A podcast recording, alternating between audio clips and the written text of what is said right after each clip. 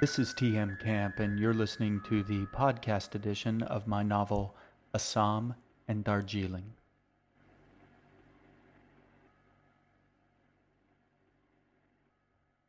Book two, The Winter Palace. Chapter thirteen. There are three beds and a chair in the room.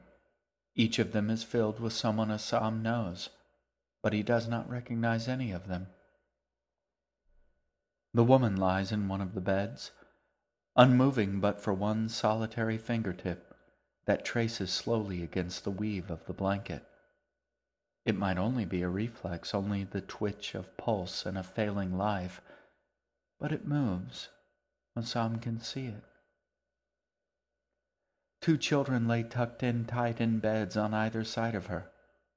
One of them, a little girl, lies with her eyes closed, a faint smile on her face as though she were having a lovely dream. She would look peaceful, if not for the stained pad of gauze across one eye, the tube snaking out of her throat. The other child, the boy, stares wide-eyed at the ceiling. His gaze is like the beam of a lighthouse. Assam knows that if he steps forward, leans over into that beam, he will be blinded by it, drawn into safety and rescued at last. He does not step forward.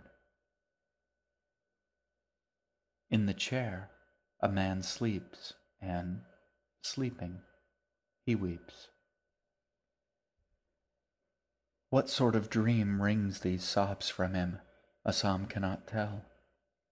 But the boy reaches out a hand, perhaps to comfort the man, perhaps to wake him. And the man opens his eyes as though he felt the brush of those pale fingertips against his stubbled cheek. Assam knows that cheek, he knows that man, the woman, those two broken children. He stares down into his father's eyes, and he opens his mouth to speak. But all that comes out is a hollow gasp that leeches all of the air from his throat. Assam would have screamed if his fugitive breath had not betrayed him so.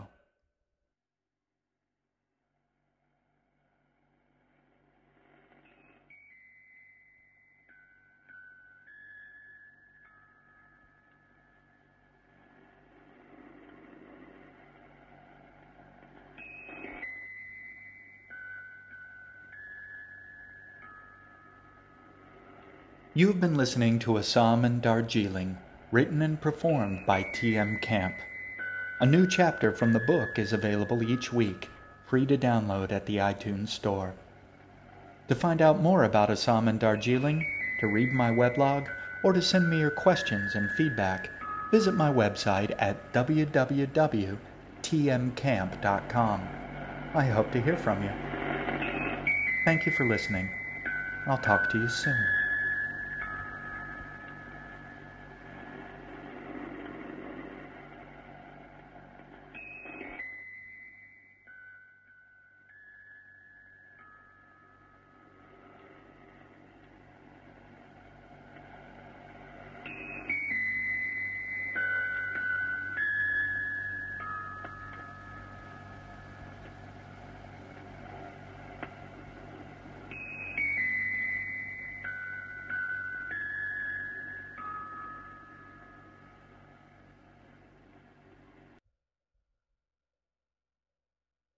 This podcast was written, performed, and produced by T M. Camp, and may not be copied, distributed, transcribed, or otherwise reproduced without his express written permission.